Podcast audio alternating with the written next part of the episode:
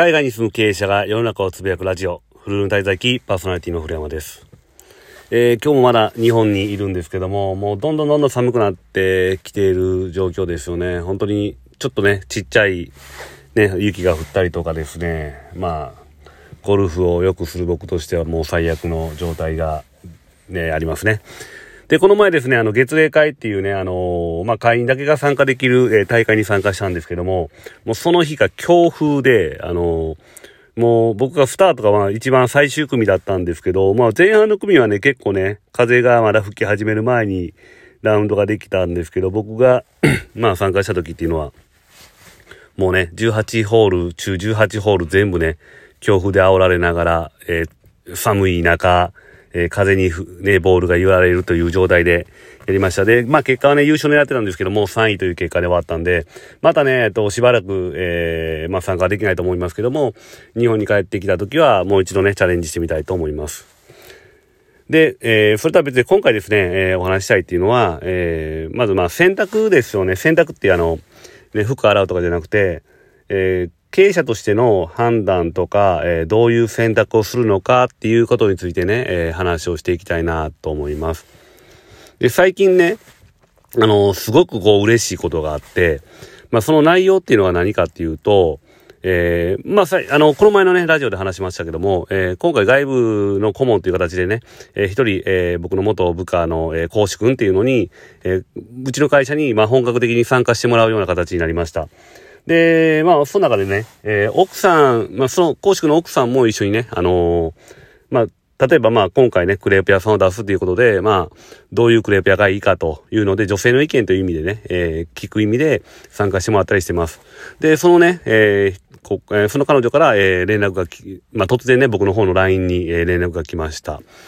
で、どんな内容かっていうと、まあ、古山さんと仕事をすることになって、えー、夫はですね、昔みたいに夢と目標を持って仕事ができて、とても毎日生き生きしています。ありがとうございます。本当に感謝してます。っていう内容が、えー、突然来ました。僕これね、えっと、聞いて、久しぶりにちょっとね、あのー、うるっときましたね。ちょっと胸が熱くなりました。っていうのもなぜかというと、やっぱりこう、まあ僕も経営者としていろいろやってますけども、昔ってこうね、えー、昔っていうのは僕がまあ前職にいた時っていうのは、まあ理念教育っていうのがあって、もう鬱陶しいな思いながらもね、こう理念のことを1年2回テストしたりとか、もういろいろこう、理念にこう即した内容を毎回毎回こう言われるわけですよ。えー、まあ、ワタミという会社とか、ワタミらしくないじゃないかとかね。えー、これは、えお客様にとって良くないじゃないか、どうこうどうこう、常にお客様のことを考えるみたいなね、理念というのを常に身近に感じてやってることができたんですけども、やっぱ経営者でトップになると、その理念を伝える側であって、自分自身が理念を伝えられるというのがなかなかなくてですね、えー、それで忘れてたんですけども、やっぱり僕はこれ、ね、今回の LINE をもらった時に、えー、自分が何のためにこの仕事をしてるのか、何のために、例えば僕だと金融のコンサルタントっていう、まあ、香港でね、金融コンサルタントっていう立場でやってるので、まあ、正直、えー、日本に会社を作る必要もなかったし、でも、その中でやっぱり、えー、海外と日本をつなぎたいっていう気持ちで日本にも会社を作って、それをつなげるようなビジネスっていうのを今、えー、例えば移民事業であったりとか、えー、まあ、FC 事業とかね、そういうのでつなげていくっていうことをやったんですけども、その原点としてですね、やっぱりこう、周りにいる人たちですね、えー、自分と社員とか従業員、え、アルバイトさんも含めてですよね。みんなうちと関わってよかったっていうふうに、え、思ってもらえるような会社でありつつ、かつ、え、事業としても成功していきたいっていうのをね、え、持ってて、持ってたので、えー、今回ですね、それをもらって、まあ実際ね、まだその事業自体が成功していってる途中ですけども、その中でですね、えー、夢や目標をね、僕らの会社を通してね、持つことができたっていうのは非常に嬉しかったし、これからもそういうね、えー、事業展開をしていける会社でありたいなっていうのを改めてもらって、えー、ちょっとね、モチベーションが前よりも上がりました。で、やっぱりですね、あのー、何のために働いてるかのね、再認識っていうのが非常に重要だなと思ってて、やっぱりこう、お金儲けに走ってたりとか、どんどんしてると、周りがね、えー、見えてるようで見えなくなっていたりとかしてて、えー、それに立ち戻るのがやっぱり経営理念なんだなっていうのを、ね、改めて実感しました。だから、えー、僕らも経営理念をね、あの、しっかり時間をかけて、えー、会社のものを作ってますんで、そこに、え戻らないといけないなと。だから僕らは何がしたいんですか？ってっていうと、僕らの場合、経営理念として、え、ありえないを当たり前にしたい。例えば今回ね、え、クレープ屋さんを出すっていうのも、小さなことでもいいんですけど、例えば、えー、じいさんばあさんが多い商店街にね、おしゃれなクレープ屋を出すって、これもね、えー、今まで情報が今みたいにこう、おしゃれなクレープ屋って何なのっていう情報がなかった時代だったら、絶対できなかったことが、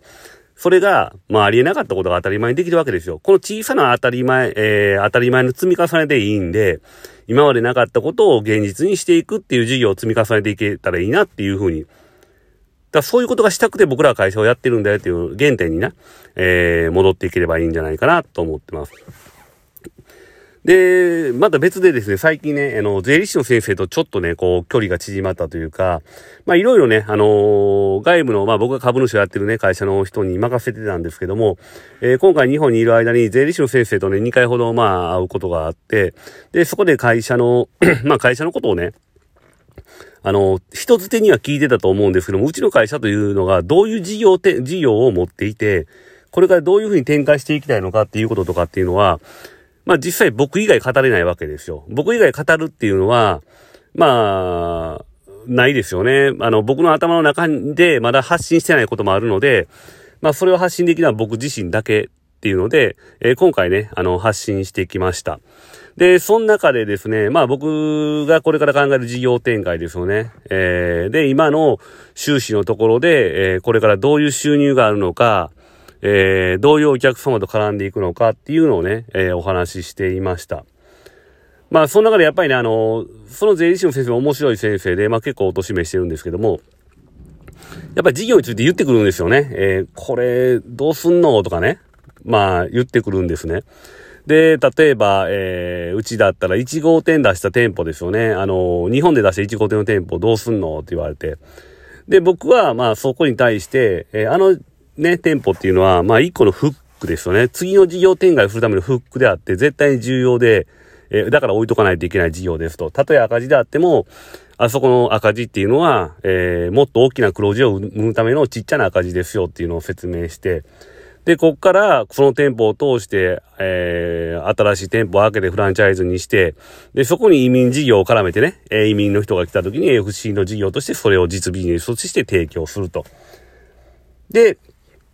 例えば新しい業態があったら、えー、まあ昨日ね、ちょっと考えたんですけども、例えば僕らのね、事業だけじゃなくて、これから移民っていうのがね、あのー、まあ中国の、今回ですね、あの、中国、中国の選、香港のね、選挙の方も中国のね、えー、息もかかった人たちがどんどんどんどんね、増えてきてるんで、まあそれも含めて、これから移民が増えてくるというところまで見越したときに、ね、えー、一個の FC じゃあかんと、じゃあ僕らはこんな事業を持ってます。じゃあ、えー、例えば A さんというね、えー、飲食の事業の人がいたとしたら、あなたもフランチャイズ事業を提供する側に回りませんかっていうのでね、えー、そういうフランチャイザーのね、組織、業態をいっぱい持ってる組織を作って、まあ、提供していけるっていうビジネスもここからね、考えれるわけですよ。だそういうことをやっていってるんです。で、それだけじゃなくて、例えばそこに対して営業のサポートしたら人材の紹介もせなあかんし、え物件も探さないといけない。全部に対してお金が発生するところを、うちは全部自分たちでできますよっていうのをね、えー、ところに持っていきたいっていう話をしてて、まあね、税理士の先生も理解してもらって、えー、まあ言ってましたね。理解してもらって、あのー、まあちょっと仲良くなった感じで、まあ良かったかなと、今後はね、直接僕らがやりとりするので、えー、問題ないかなと思ってます。で、えー、今回、まあ、いろいろ、あの、日本でね、いろいろ噂を聞くというかね、いろんな人からまあった時に、えー、前にね、あの、問題の起こした社員をね、あの、僕はだからもう、まあ、いろんなことを考えて、まあ、役員のね、弟とも話をして、まあ、残すことにして今頑張ってくれてるんですけども、まあ、その判断がね、甘いとか、ほんま大丈夫かとかね、いろいろね、聞かれるんですけど、まあ僕自身、まあ、あの、相談をしたのが弟で、これからあいつあいつどうするっていうのを相談したのが弟だけであって、で、まあ弟ってまあ血を分けた人間ですから、まあその弟が言うね、弟とのまあ意見交換で、まあ、至った結論に対して、まあそれでいいと思うし、それがこれから先ね、またね、えー、問題を起こして裏切られたってなったとしても、そこに対してはね、もうあの、誰々が言ったからっていうのはやっぱり兄弟なんで、それはね、ないんですよね。なんでそれ納得を持った決断なので、えー、誰にどうこう言われる筋合いもないっていう感じで僕は思ってて、で、まあその判断正しいかとか言ってくるやつもおるんですけど、まあまあそんな上から言ってけえへんけどね。ただ、ねそれでよかったんですかねとか言ってくるやつおるんですけど、まあ僕がね、一番思ってんのは、正しい選択ってあるんですかってもういろんな人に対して思うんですよね。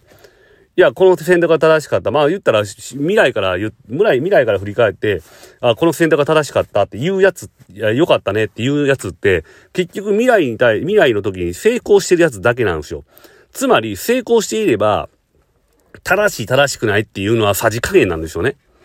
だから僕らがしなくちゃいけないっていうのは、僕の、まあ今回の判断もいろんな判断も含めて、じゃあ店舗をね、今回クレープ屋出すっていう判断も含めて、正しいか正しい、正しい選択なんかどうかって言ったら分からないですよ、正直。だけど僕らがやらないといけない作業っていうのは、作業というか仕事っていうのは、この自分のした判断を、こっから1年後、2年後、3年後分かんないですよ。えー、将来から見たときに、正しかったというふうに、えー、正しかったというふうに自分たちが持っていかないといけないわけですよ。だから正しい選択をするんじゃなくて、正解のね、選択をするんじゃなくて、選んだ自分自身のこの道をですね、正解にするっていうのがね、これが経営者としての実力が試されるね、一番大事なことなんじゃないかなと思います。僕もいろんなね、えー、判断とかいうかね、選択をいっぱいしてきました。このね、1年間、2年間もね、どんどんいっぱいいっぱいこう選択をしてきました。この全てをですね、全部正しい道にするために、えー、僕自身はこれからも、えー、経営のね、幅を増やしていって、自分自身の、えー、力も増やしていって、えやっていきたいと思います。来年ちょっと、え個人的な目標として考えているのは、まず行政書士の免許を取るですね、日本の方で。で、プラスアルファで、えー、プロゴルファー、あの、プロゴルファーのね、あのー、試験を受けようと思ってます。それはまあ、ティーチングプロなんですけども、やっていきたいと思います。これからもチャレンジします。ありがとうございました。